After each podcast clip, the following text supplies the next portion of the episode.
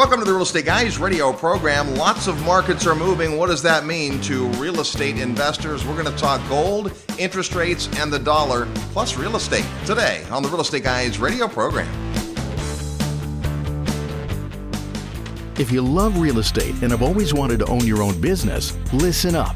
The real estate guys and their panel of experts want to teach you how to go full time fast in the real estate syndication business. These next few years may go down in history as one of the best times ever to acquire investment real estate. There are deals everywhere if you know where to look and how to assemble the resources. The Secrets of Successful Syndication seminar will show you how to make big money doing big deals from a team of experts that have syndicated projects totaling more than $1 billion. Don't wait for someone to give you a raise or create a job for you. Attend the Secrets of Successful Syndication and learn how to build a team, raise capital, find deals, and make full time money in six months or less. Go to realestateguysradio.com and click on events. All the big players use syndication as a way to diversify risk, optimize profits, and earn big money. You can too. Go to realestateguysradio.com and click on events. It's safe to say that most of us could make a better cheeseburger than McDonald's. Pull up Google for the best recipe, buy the meat, fire up the grill, voila. But there are only a handful of people that have created a business model and system like theirs. McDonald's is successful because of their system, not their food. The infinite banking concept is one of the best financial systems that has ever existed. It helped start the Pampered Chef, JCPenney, and Disney World, plus thousands of other businesses. Learn more about the infinite banking concept from our friends at Paradigm Life today by visiting www.beyourbank.com or by calling 1 800 870 8670. Welcome to the Real Estate Guys radio program. I'm your host, Robert Helms. In the heat of summer, we are halfway through the year. Let's say hello to our co host, financial strategist Russell Gray. Hey, Robert. Hey there. Can you believe we're already halfway through 2013? Time flies when uh, you're having fun. It's amazing. And, uh, you know, as we're looking around, we've had the, uh, just a great summer. Uh, in fact, we're getting ready to travel to Las Vegas, Nevada, and hopefully uh, see some of our listeners at the Freedom Fest, which is always a hootenanny. My goodness, this is a, an interesting event, and you'll probably hear uh, some interviews we get to uh, record there. It's where we've had a chance to interview Steve Forbes and Herman Cain and Mark Victor Hansen and a variety of folks, and and, and it always has us thinking about what's going to be the topics, right? In fact, Russ, you're on a panel discussion, something we recreated from uh, our summit earlier this year. On the summit, uh, we did uh, an asset class debate, debating the classes of international stocks, domestic stocks, international real estate, domestic real estate, oil, gas, gold.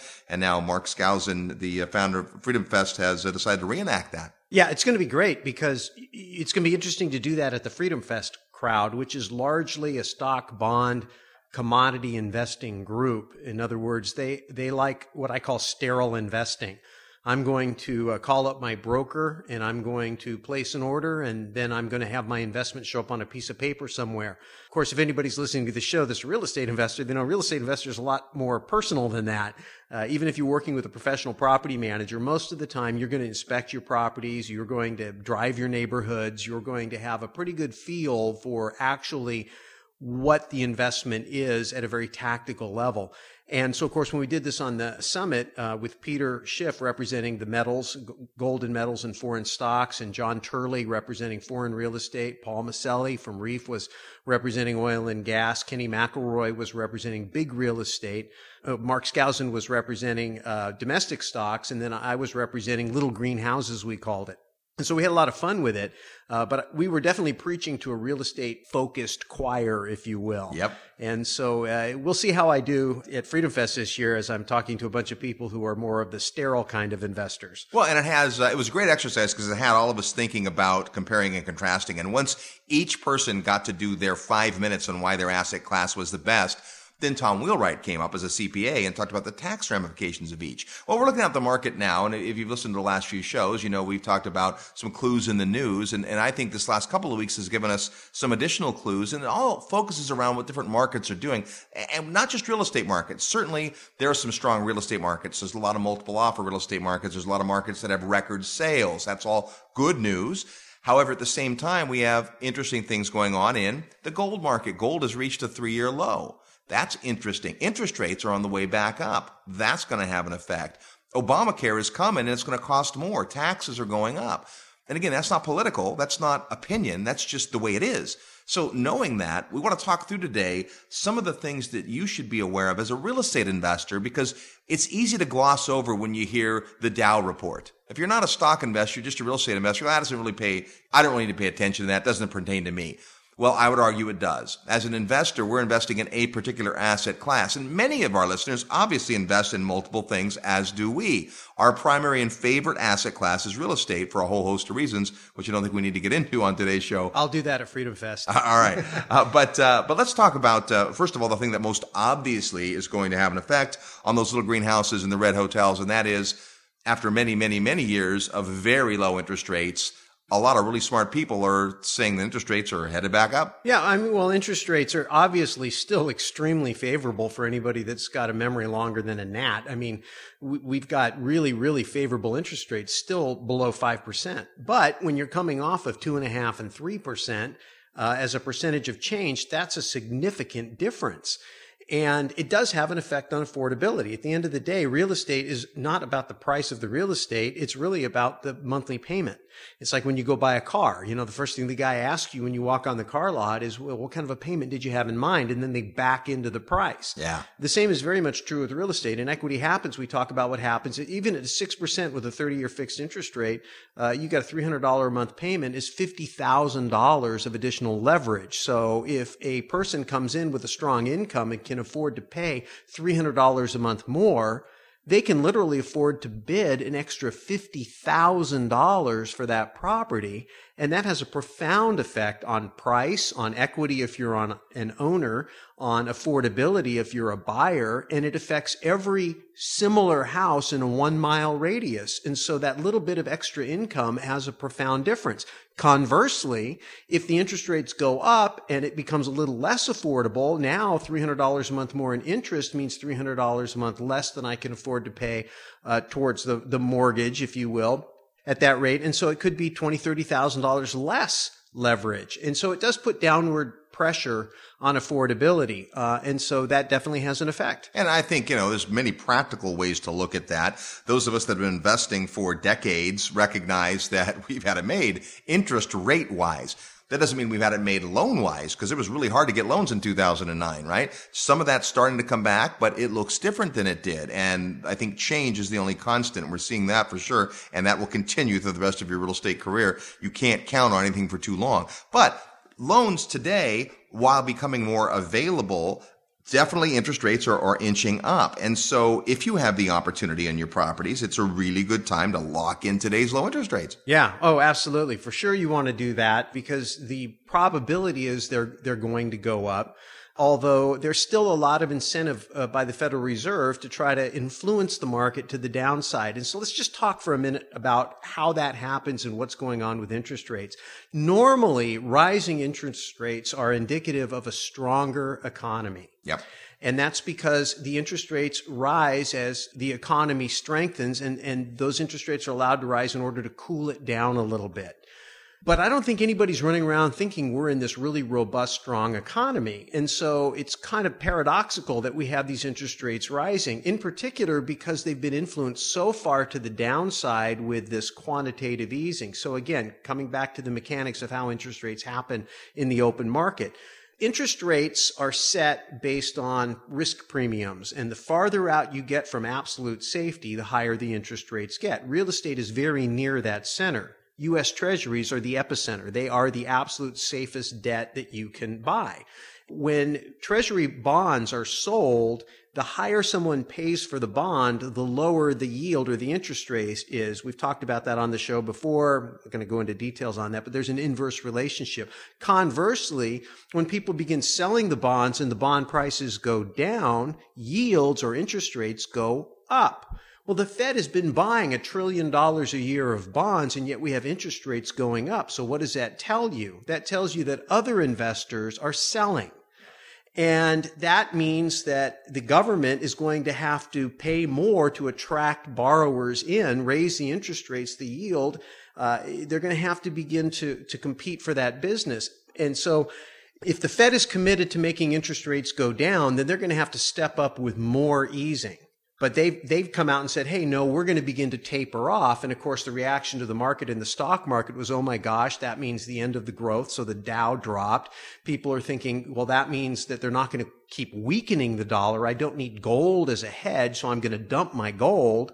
And so we've seen the Dow drop. We've seen gold drop. Uh, oil is kind of off there on its own because there's a supply and demand thing that happens there, especially with what's going on in the Bakken. But, but just coming back to the bond market, when, when people leave the bond market, typically they go into the stock market and interest rates go up. So when the stock market is going up, normally it means interest rates will be going up as well. So that's kind of the dynamics a little bit about what's been going on behind the scenes. And you can predict to a degree what is likely to happen just based on watching some of those uh, those indicators on your dashboard, if you will. On next year's summit, we've invited back Andy Tanner, who basically teaches the technical side of stock trading now, that's not what he's coming on the summit to teach. I'm sure he'll be happy to have conversations with people who are interested in that, but it's really about bringing the idea of technical analysis to real estate investors as opposed to, you know, fundamental market analysis, things we might normally look at. Well, if you step back for a minute and think about the fact that given what we've been through and where we're likely to go, lots of smart people are saying interest rates over the next few years are likely to go up. All right, well, there's obvious effect of, well, then I better lock my loans right now. Most of us aren't going to stop buying real estate and say, well, once interest rates hit five, forget it, I'm not buying anymore. But it is going to affect you as a long-term real estate investor, and here's how. What's available to somebody in the market to either rent or purchase is influenced by interest rates. So there was that time when interest rates were going down where folks who were renters and had been renters for a long time all of a sudden with qualifications being eased and it being easier for people to get loans and lower credit scores allowed and all that funny stuff that went on, now solid tenants had a chance to buy, which wasn't good for long-term buy and hold real estate investors. Right. Well, when the opposite happens and it becomes harder for those people to buy or they're priced out of the market, they're more likely not only to may, maybe pay a little more for rent, but they're likely to stay longer. Knowing that in advance might influence how you decide to deploy your assets in real estate. Well, and you also have to take a look at how people are viewing real estate from as a consumer. Uh, there's not that same sense of urgency, although I think it'll return to the market. You know, there are markets that are experiencing double digit increases in price. And, you know, if you feel like, okay, I've been waiting and now I'm beginning to see the market move away from me, there are people that will begin chasing that train and jump and hold on with both fingers uh, you know, by their fingernails in order to try to ride that that price appreciation and not let the market run away. So I think you'll get a little blip up.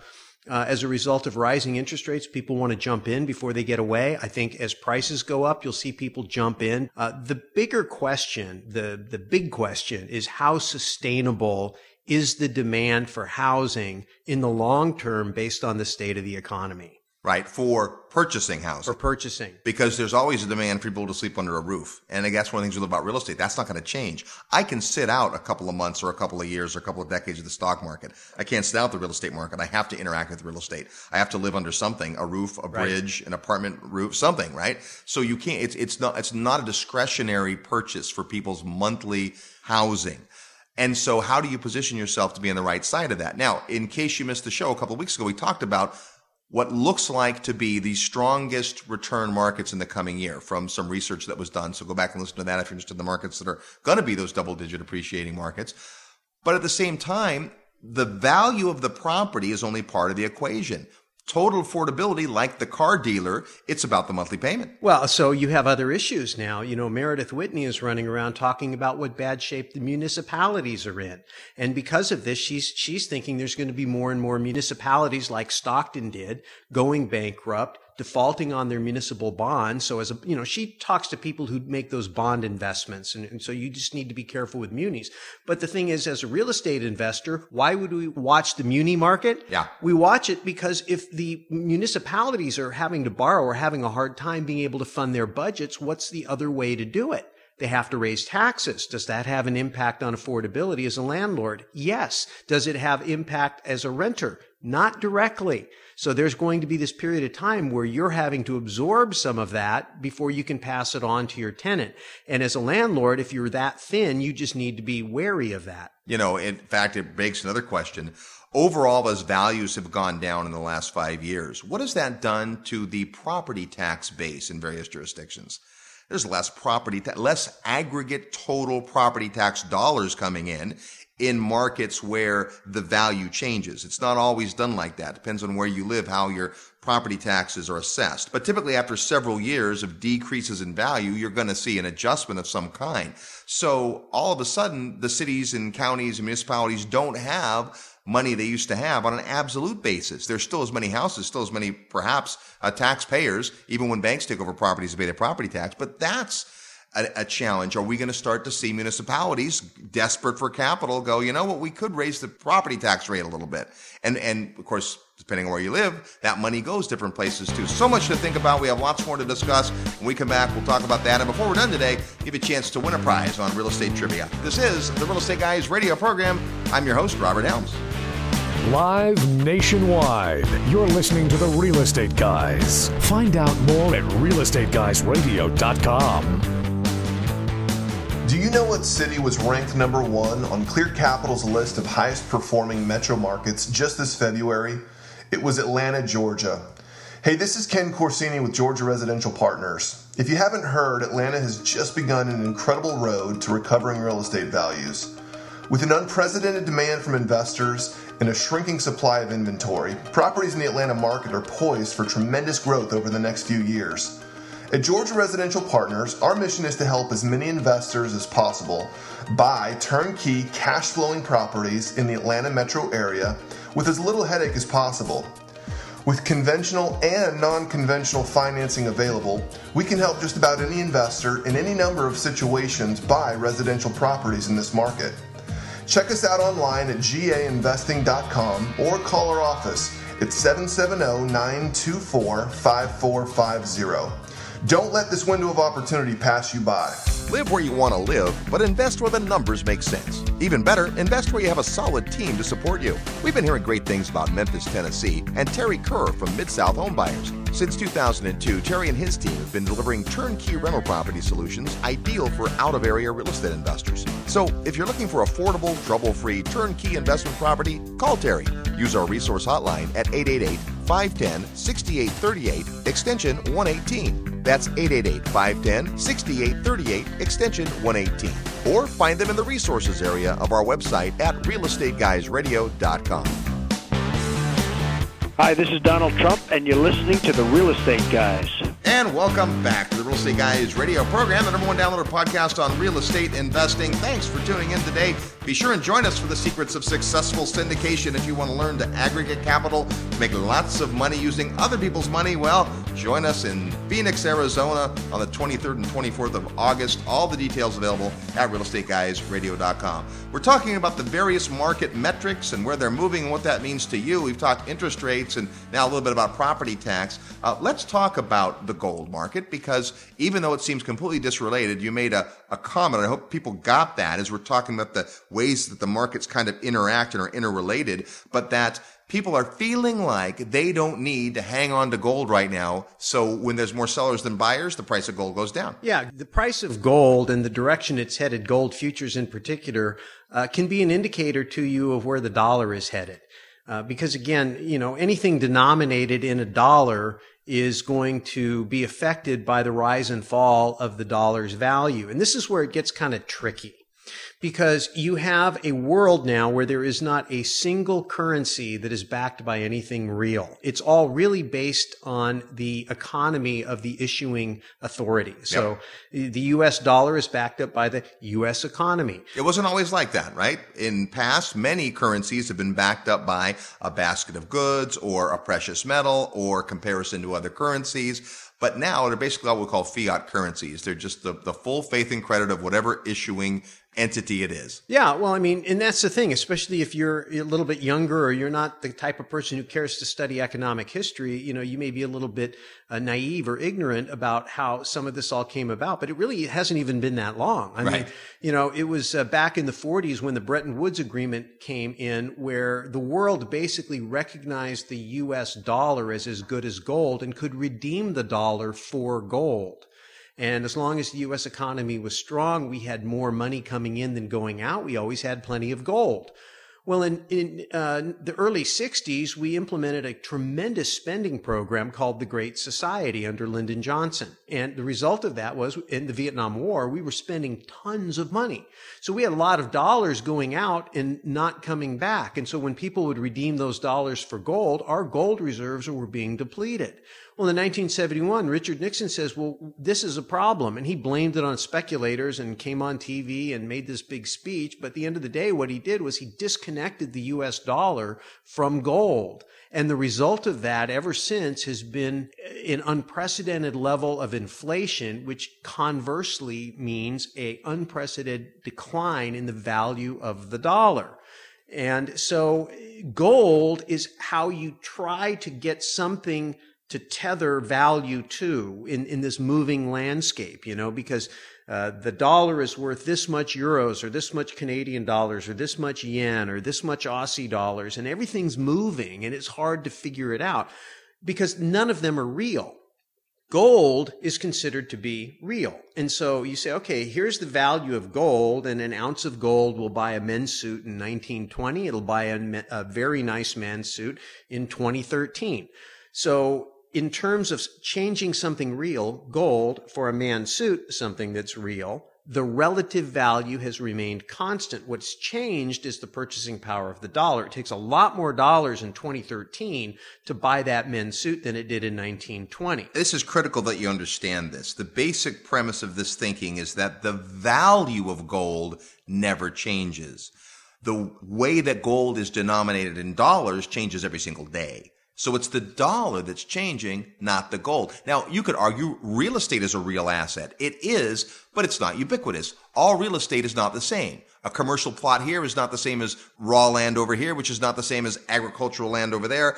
Gold is the same. Gold is a material that has been proven to be real money for not just dozens of years or hundreds of years, but thousands and thousands of years. Well, I mean, there's a lot of people right now that look at the gold market and go, look, here's the problem with gold. It, it doesn't back up anything. Therefore, its utility isn't what it once was. So it has industrial uses and it's got consumer demand, you know, especially places like India. And those consumers there really like to own gold, some cultures more so than others. And of course, these cultures are becoming more affluent and so they're acquiring more gold. There's also a whole lot of talk about China. China's been aggressively accumulating gold and they have arguably the strongest manufacturing economy. Uh, on the planet. If if not number one, they're they're number two. I mean, but they're right up there. And if somebody was going to make a play for creating a currency in the open market to s- supplant the dollar as the world's reserve currency, uh, you could make a strong argument for China if they had enough gold to back it up. Right. And so, and China's not just acquiring gold. China's acquiring all kinds of things, farmland, uh, all kinds of mining uh, companies. Uh, they're buying American businesses and staples like food production. I mean, so they they are acquiring a lot of the world's production capacity. I think because they wisely understand true wealth is product is production. It isn't money. Money is just a measurement of value that can be easily perverted and changed. And that's why, you know, anytime you buy a paper asset that can be manipulated, it's scary, which is why we, you know, one of the reasons I'm going to make the argument at Freedom Fest that, you know, real estate protects you a little bit from some of those manipulations. Not that it can't be manipulated, but it's a heck of a lot harder to manipulate than say gold, than say stocks, uh, or the bond market, you know, which we talked about earlier. So when when you're looking at the gold market, it's telling you what the investment community thinks of the dollar when you're looking at gold denominated in dollars. And right now, people think the dollar is getting stronger. It's less necessary to hedge. But here's an interesting point with respect to gold, and this is something we want to pay attention to. Gold has fallen so far, it is very near the actual cost to produce. In fact, there's mining companies that are shutting down or curtailing expansion until the price of gold comes back, which means if there is a constant demand and a decrease in production, at some point in time, there will be a flip flop in the supply demand ratio and there's going to be a shortage. And if that happens, the price of gold should move to the upside. So again, you know, are we suggesting you invest in gold? No, I don't really think gold's an investment, but you know, if you're a real estate investor and you have cash reserves for contingencies and you have float in your checking account, rents coming in, rents going out, you have deposits you're holding, you have a certain amount of money at all times. Maybe you have a hundred or two hundred thousand dollars in your account at any given point in time, and you never, ever, ever dip below forty or fifty thousand. You may want a dollar cost average at these levels into a ten or twenty or thirty thousand dollar position in gold just as a hedge in case the value of your dollars fall. If your dollars get strong, that's fine. Maybe you lose a little bit on gold, but if it goes the other way, you're hedged. And that's what it's about. It's about trying to walk both sides of the fence. Now, think about this. How many of your tenants do you think own silver and gold? I'm guessing not too many. I mean, I, mean, I don't know what kind of portfolio you have out there, but that's not in their teeth, right? Uh, I'm guessing not too many, right? It's not the, the mindset. So again, as we're looking at how, what are these things signaling for real estate investors? It's more about consumer confidence, in this case, investor confidence, where they see the puck going. Your mission as a real estate investor is to align yourself as best as you can with the market makers. We've talked about this when we talk about the Federal Reserve. Like them or hate them, if you can figure out what they're doing, there's a way to play. As Robert Kiyosaki said on our summit, be the Fed. And it was great. He went on to say that at many events after that, and it's in the new book. Yep. Be the Fed, which is print your own money. Easier to do that if you know the direction. We're talking about various market metrics today, and uh, we talked uh, there about gold. And, and before we leave the, the metals, uh, gold's the, the, the, main metal, obviously. But when we went to the gold versus U.S. dollar event that the Rich Dad organization did a few years back, one of the reasons that Robert Kiyosaki and many people like silver even more than gold is something you hit on, and that's the the utility value. That silver is used in a lot of production for all kinds of goods and services and products. And if you study the comparison of the price of an ounce of gold to an ounce of silver, you'll see that today silver is very low compared to where it's been over time. Yeah, they call that the gold silver ratio. It's between 60 and 65 right now. It's been as high as 90, which means that gold was super expensive relative to silver. And way back in the beginning, it was as low as 15. In fact, at one point in history, it was legislated at 15. Right. But, you know, I've been tracking this for probably the last three or four months just to get my mind around it because there's been such volatility. I wanted to try to understand it. It's, it's about 63, 64 right now.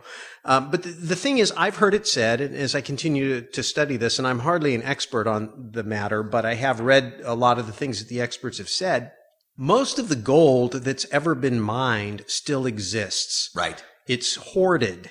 Uh, it's held by individuals as, you know, jewelry. It's held by individuals in their safe deposit box and gold coins and bullion. It's held by governments in huge quantities. Like I just mentioned, China, Russia, for example, are accumulating it like crazy. Uh, whereas with silver, silver is largely consumed. Uh, it's it's a key component in the manufacture of a lot of electronics and a lot of other things, but obviously electronics is a big one. And so the, the silver bugs, if you will, uh, make the argument that, you know, as goes the gold market, so goes silver, but yet silver gets consumed. And it's possible that silver could end up in a, in a supply demand imbalance favoring the, the holders of silver, meaning there's not enough supply relative to the demand. And at whatever point that people who manufacture products that require silver, whereas the silver component is a very small percentage of the value of that product, uh, they're still going to have an absolute need to get it. And they're going to be willing to pay perhaps two, three times today's price in order to get it. Because if they don't get it, they can't create their product where the lion's share of their profit is. So it's a very interesting premise. Uh, and again, you know, we're not here to talk about investing in gold and silver. It's really about just understanding how the metals markets are providing a indication into how the markets are valuing the dollar. And of course, the dollar is something that we all denominate our real estate, our rents, our debt in. And of course, the strength of the dollar also has an impact on the bond market, and the bond market has a direct impact on interest rates. And interest rates, of course, have a big impact on our cash flow. So uh, right now we see interest rates rising. We see gold falling. Both of those are indicative of a market sentiment that says, hey, the economy is getting stronger. I don't know that I see enough evidence to suggest that the economy is getting markedly stronger. I think maybe what's going on is the US is just not as bad as some other economies right now, but we're still spending way more money than we're bringing in. Our taxes are going up, as you mentioned uh, earlier at the top of the show, Robert. Uh, like it or not, whether you think that's good or not, it doesn't matter. It's happening, and it is going to have effect on the little guy. And for the most part, as landlords, the little guy is our customer. Well, and just to tie that into to gold, you're talking about the total supply. I remember hearing that if you took all the gold in the world and divided by the number of people in the world, it's less than one ounce per person. So if you have more than one ounce of gold, you have You're- more. you're- you are a you're hoarding, greedy speculator. more than your fair share. So uh, there you go. Well, speaking of gold, our real estate trivia question today has to do with gold, and what you're going to win if you have the right answer is as good as gold. Stay tuned for that next. This is the Real Estate Guys radio program. I'm your host, Robert Helms. Real estate investment advice right in your mailbox. Sign up for the free Real Estate Guys newsletter at realestateguysradio.com. Are you excited about real estate investing but not sure where to get started? Learn the secrets of building wealth through real estate in the comfort of your own home. In the Real Equity Home Study Course, professional investor Robert Helms and his team of experts show you why real estate outperforms other investments. Stop dreaming about investing in real estate and start doing something about it. Order the Real Equity Home Study Course today at realestateguysradio.com and click on resources. realestateguysradio.com. Are you ready to profit in paradise? Hi, it's Robert Helms, and if you think real estate investing means tenants, toilets, and termites, think again. Located just a short plane ride from the U.S., a virtually untouched paradise awaits the beautiful country of Belize. When you go to Belize with the real estate guys, you'll spend four fabulous days discovering one of the most intriguing real estate markets I've ever seen. With its jungle rainforest, pristine beaches, and 81 degree turquoise water, Belize is one of the most beautiful places on earth. Plus, it's considered one of the top seven tax havens in the world. And while U.S. real estate continues to drop, Belize property is on the rise, and many experts think the best is yet to come. But don't just take my word for it. Come experience Belize firsthand at our upcoming investor field trip. When you join us, you'll discover the many reasons we love Belize, like tremendously undervalued beachfront land, super low taxes, ease of doing business, and so much more. Get the details at realestateguysradio.com. Just click on events. See paradise for yourself. Click events at realestateguysradio.com, and I'll see you in beautiful Belize.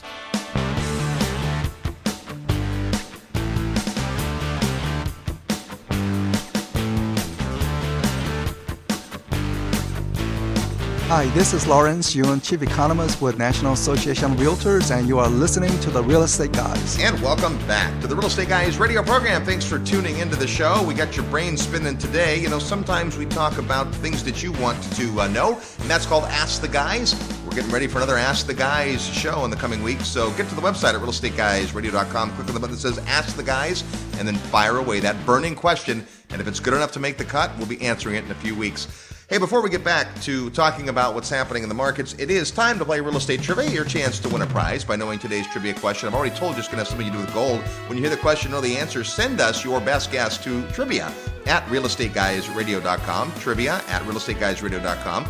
The uh, first person with the right answer is going to get a copy of The Social Capitalist, a great book by Josh and Lisa Lannon. They're Rich Dad Advisors. They've written an awesome book. Uh, anyone thinking about starting a business or wanting to learn how to follow their passion, you got to read this book, and you can get a copy of it for free if you know today's trivia question. Now, before we give you this week's question, let's review the answer to last week's question. You recall we were talking about how to find real estate investment training that's right for you, and our question was name the oldest continually running university. The answer is it's the University of Hard knocks. yes, it's the University of Hard Knocks. Uh, no, it's the University of Bologna in uh, Italy. The first university in the sense of a higher learning degree awarding institute uh, was founded in 1088, 1088. 1088. That's a long time ago. Sounds like an IRS form. and you can still go. In fact, there's still some people that are going to college there and living off their parents. All right, so here's our trivia question for this week. We were talking about gold, and we've already tied in how you know real estate investors need to be aware of gold. So this is really a stretch of a real estate trivia question. But since we've talked about it, here's what I want to know: When exactly did President Nixon take us off the gold standard? What date in history was it that he made the official declaration that uh, we're off the gold standard? When did that happen? If you were listening, Russ told you the year. Get as close as you can. If somebody only comes up with the right month, they're going to win. If somebody comes up with the right date, they're going to win. If somebody comes out with the right date and time, well, maybe not. But first person with the right date, uh, when did President Nixon officially take us off the gold standard? Not the first time, by the way, that the U.S. was taken off the gold standard. That happened previously, but in the 70s, when did President Nixon take us off the gold standard? That's today's real estate trivia question. If you think you know the answer, send it to us at trivia at realestateguysradio.com. You could be the proud owner of the social capitalist. Our good friends Josh and Lisa Lannon have written an awesome book, and you should get a copy of it. That's today's real estate trivia question. We're talking about uh, the various markets and what's going on. We've talked about uh, gold. Uh, let's talk about the dollar a little bit because certainly there's a there's a play there. As the gold, as gold goes down, dominated in dollars, it says that dollars are going up. But we also compare what dollars will buy in terms of other currencies. And if you compare just two currencies, you can kind of see a trend it's interesting when you start comparing more than two currencies because it's not like everything is weaker or stronger against the dollar. Right. It depends on the currency. Yeah. I mean, that's why a lot of people are advocating for there to be some kind of a, a global currency that's backed up by a basket of economies. And, you know, it starts to get pretty scary. I mean, just to take a step back from that concept, and this isn't really a political statement as much as it is just something to think about because things are definitely changing. And as investors, they all affect us. I mean, who would have thought that our, our, the U.S. mortgage system would effectively be nationalized? But that's what happened a few years back. You know, it wasn't formally done, but effectively it was. Most all mortgages being made to homeowners uh, have been being made through uh, government agencies. Now there's some talk about making those agencies go away. We'll see. And now we have the same thing going on with our healthcare, which nobody would have really thought. So strange things can happen, but this, there, there are people out there because of these uh, inconsistencies uh, between different nations' currencies are, are, are advocating that somehow there be some basket of commodities or something that backs up a currency that acts as the world's reserve currency. And so the reason that monitoring what's going on with respect to how the world is viewing the dollar as the reserve currency of the world, which is really the point that I'm trying to make, if at any point in time the US dollar were to cease being the reserve currency of the world, what it would mean is all those dollars that are floating around out there in the world as people are conducting business in the reserve currency of the world, that float would all come home. Right. And when you add a bunch of dollars to the US economy, then the effect is lots of dollars, same production. That's inflation. Yep. That means prices are going up. It, it, means that there's too many dollars chasing too few goods and services. And so as Americans, we have enjoyed the benefit of having the reserve currency of the world. We almost don't even know how to look at the world economy through any other lens. And, uh, you know, we've been following Simon Black, who does this sovereign man thing. And it's his whole concept is uh, about planting multiple flags and, and, and being an international person and really having an international viewpoint. Uh, of course, we're big advocates of that, especially as the United States goes through its different gyrations. Uh, it's probably a smart idea to diversify a little bit, even if you don't do it from a real estate perspective, maybe from a currency perspective, uh, but certainly from an understanding perspective. Because again, what, what China and Russia are doing right now could have an effect on the dollar. If in fact they are working together or individually, especially China, to try to somehow supplant the dollar as the reserve currency of the world, that would have a profound effect on the U.S but it's probably not just going to happen like a big surprise one day. It'll happen gradually. And if you're watching, you'll see it and probably in time to do something about it. If you're not paying attention, then you're going to wake up like a lot of us did in 2008 and go, what happened? Right. I mean, what happened? Because nobody was watching the bond market or the derivatives market, understanding what was really going on and how it was going to blow up the mortgage business. That's why on this show, we've spent so much time the last uh, three, four years, five years now, uh, really teaching investors how to study that because the clues were there the whole time. There's a great quote about those that never study history are doomed to repeat it, right? If you don't learn from the mistakes that have happened, then you're going to do the same thing. Is keep stubbing your toe on the same part of the wall. Well, if you look, this has happened before. This is the first time that currencies have been debased, currencies have gone to nothing, fiat currencies have dried up and been replaced by something else. We had a, an interesting uh, opportunity a couple years back on the 2012 Investor Summit to have a bunch of guys from Estonia that had lived through that and shared in one of our roundtable discussions, which is something we always do on the summit. And people were mesmerized by that. Like these kids, and they were in their 20s and 30s, had lived through that exact thing. And they explained, here's what happened, and here's how it manifested, and here's what we had to do. But one of the points is, and this is a point Simon Black would make, if none of this ever happens, being prepared isn't going to hurt you. Right. Right. Having a flag planted somewhere else, doing your banking in one place and your entity structure in another place and your income in another place and living in another place, it's not going to hurt you, but it may very well protect you. So if we see that there is some substantial change in what the dollar is, how it's valued, hyperinflation, where do you want to be? You certainly don't want to be a saver, right? You don't want to be sitting on piles of dollars.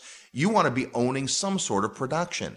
Well, how does a real estate investor own production? It's really easy. You produce a monthly rental property every single month, and that transaction settles every single month whatever the currency is, if it's some new currency, if it's coconuts or bananas, whatever, if it's gold, whatever it is, people living under your roofs are going to have to figure out how to bring value to you. Right. That's a really interesting premise. I'm glad you brought that up because the idea is that tenant, where is that money coming from? I mean, you know, again, coming back from this 100,000 foot view and bringing it back down to earth, when we go into a marketplace, we want to know who's my tenant?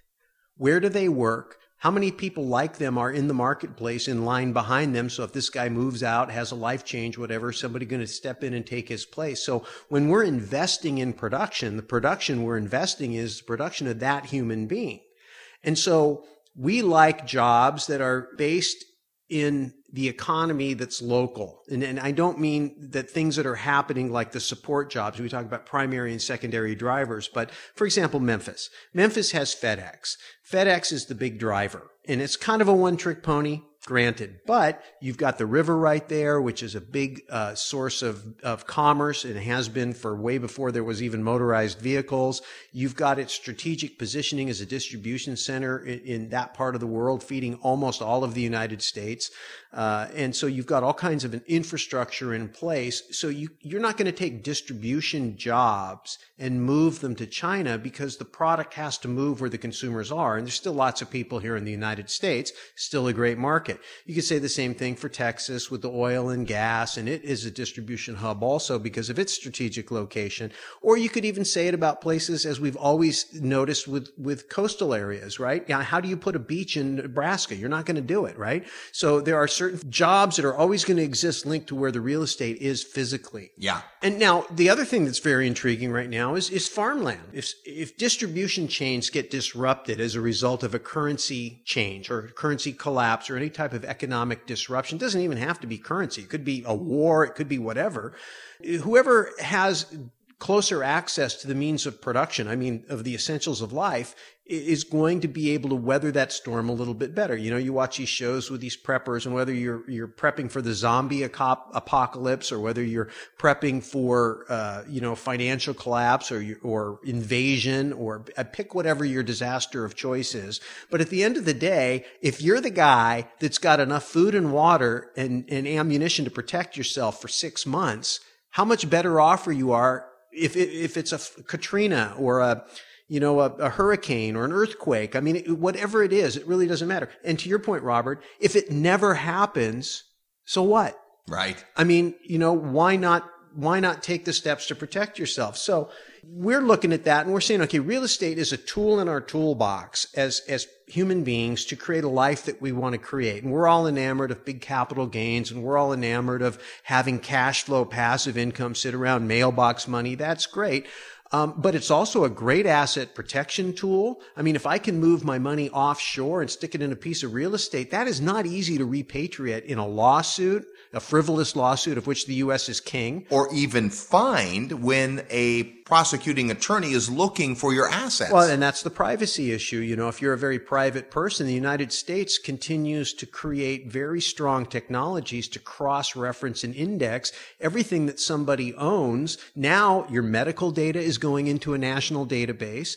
Uh, you've got your financial records all in a national database. We've already seen what goes on with the IRS, right? And, and how those databases can be compromised either on purpose or by accident. Phone records. I mean, we could go on and on and on. And so, if it wasn't bad enough that they've got all this information, then people go out there and make it worse by tweeting and Facebooking. Yeah, right. And now they add fill in all the gaps into their personal lives. Yeah. So you know, it it, it can make some sense for people who have anything worth protecting to diversify it and put it in places like for example if i set up my home and i'm going to store gold and i'm going to store food I'm probably not going to put it all in the center of the room with a big flag on it saying, here's everything in my life that's valuable to me. Come, you know, here it is. I'm not going to put like a list on a clipboard and hang it at the door. So if the thief comes in, he can go, okay, now I know where everything is. I'm going to hide it. I'm going to have, you know, a little secret compartment here. I'm going to put it behind the bookshelf there. I'm going to have a safe somewhere else. So, you know, they might find one or two things, but they're not going to find everything. This is the concept of an international asset protection diversification strategy. Foreign bank accounts, foreign real estate, entity structures, and you're not doing anything illegal, right? Google does it. Apple does it. GE does it. I mean, people do it because it's the smart thing to do. Mitt Romney, right? Mitt Romney had stuff offshore. People tried to make it like he was some type of an evil guy because he, he took advantage of what was in the law to protect his wealth. I, to me, that's a smart guy. That's yeah. a diligent guy who's doing what he's supposed to be doing. And that pays less than 15% in taxes. I want to know how he does it. I don't want to yell at him for doing it. Right. I mean, as long as you're like, like Apple got called out, right? I mean, people are saying Apple, the, the United States number one highest taxpayer pays more money than any other entity or human being in the United States of America. And they get called out by the U.S. Congress for not doing enough because somehow they've taken advantage of doing business offshore. And, you know, of course they're, they're selling their products offshore. Great. And they're using some of that money to create jobs here in the U.S. Great. And of course they've created all kinds of value for their shareholders, many of whom are U.S. citizens and pensioners and so on. Great. Great. And we should be giving them a medal of honor and instead we're calling them out. But the point is, even if you're just a little investor, when is it too soon to start thinking about setting up your international strategy for privacy, for tax benefit, for asset protection, and of course to make a profit because you could, I mean, there's the bank accounts that yield better than in the United States. So the point is, it can be all very overwhelming or it can be all very interesting and stimulating. It just depends on how you choose to look at it. I choose to look at it as it's extremely interesting. And there are so many people who have aspects of that that they figured out that, you know, it's not like you have to discover all this on your own, but you do have to plug in and pay attention. We're talking about what's going on in various markets and how that affects us as real estate investors, and mostly we're helping Russ prepare for the asset class debate coming up later this week. Big asset class debate. Stay with us more from the Real Estate Guys when we come back. You're tuned to the Real Estate Guys Radio Network. I'm your host, Robert Helms. Need help with your real estate investment portfolio? Check out the resources page at realestateguysradio.com. The votes are in, and this year's Investor Summit at Sea was a massive hit. Summiteers called it life changing, far beyond expectations, which were very high, and the best summit yet. If you missed the boat this year, then make plans to join us in 2014. You'll spend an entire week with like minded investors, world class educators, and real world professionals, and you'll have a blast. Join the Real Estate Guys for the 12th Annual Investors Summit. It all begins March 8th, 2014, in Houston, Texas. Visit Real Estate Guys Radio and click the tab that says Summit to sign up for the advance notice list. You'll get all the details the minute they get released so you can reserve your spot. Go to realestateguysradio.com and click Summit and make plans to spend a week with the real estate guys and an all star faculty on the 12th annual Investors Summit at Sea. You already know that Dallas Fort Worth is one of the strongest real estate markets in the country. Now, all you need is a great source for turnkey properties. Great news! Wilson Investment Properties has been providing fully renovated, rented, positive cash flow properties to real estate investors for over 10 years. Founder Tom Wilson is an avid investor himself. With over 200 units of his own, you know he understands what investors need. Contact Tom and his team at 888 510 6838, extension 123, or send an email to wilson at realestateguysradio.com. Hi, this is Darren Hardy, publisher of Success Magazine, and you're listening to The Real Estate Guys. Welcome back to the Real Estate Guys radio program. Thanks for tuning in today. Hopefully, your mind is spinning and in a good way. You got to be thinking about this stuff, right? Sometimes we talk about really tactical things to be doing in your investment portfolio, but we got to step back and go, whoa, whoa, whoa, big picture, things are changing. A lot is moving, right? Again, like it or not, taxes are going up in America. Now, we have listeners in more than 170 countries now taxes are going up in most of them. So it's not like this is a unique situation in the US and it's not because of this president or that president. It's happening.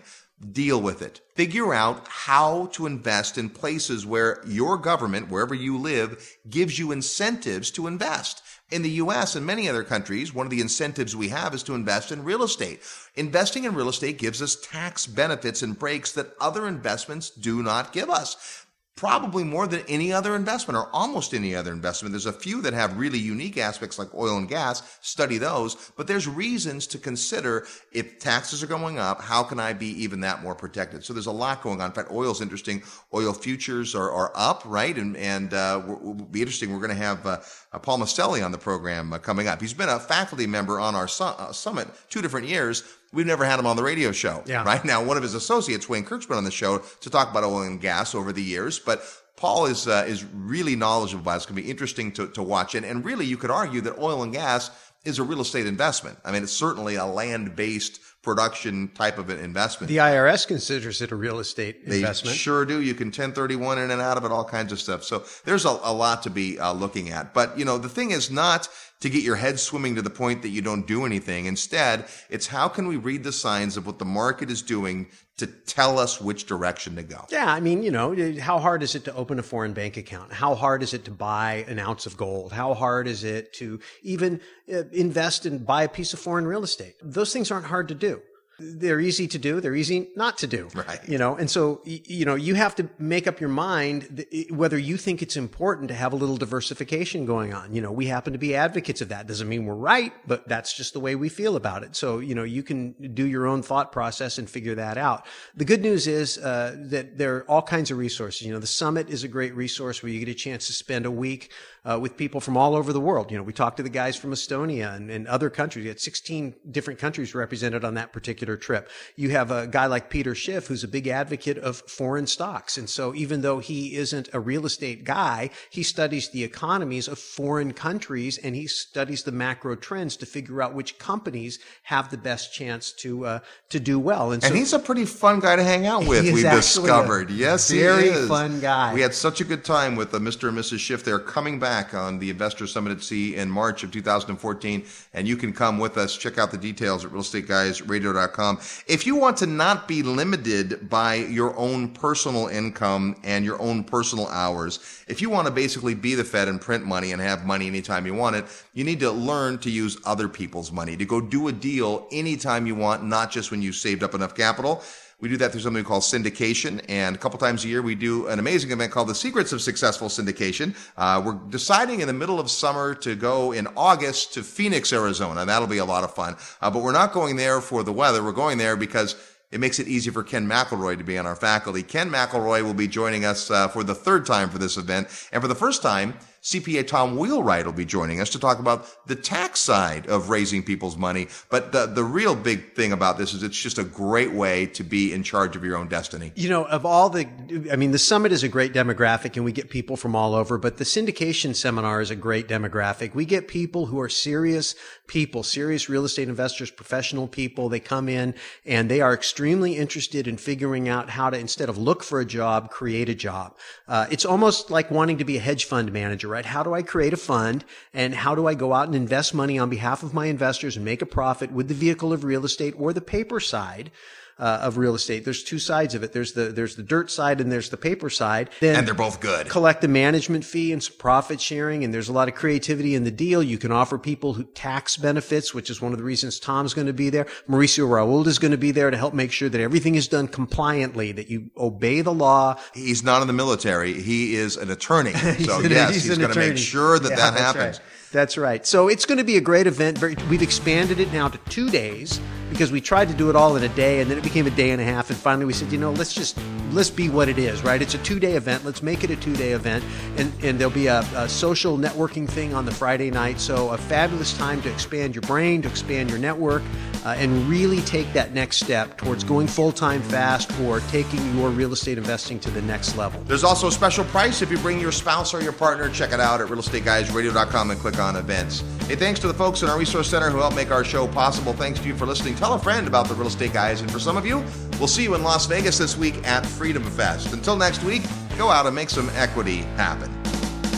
This episode of the Real Estate Guys radio show is brought to you by Paradigm Life. Powerful cash management strategies using life insurance. Learn more at beyourbank.com.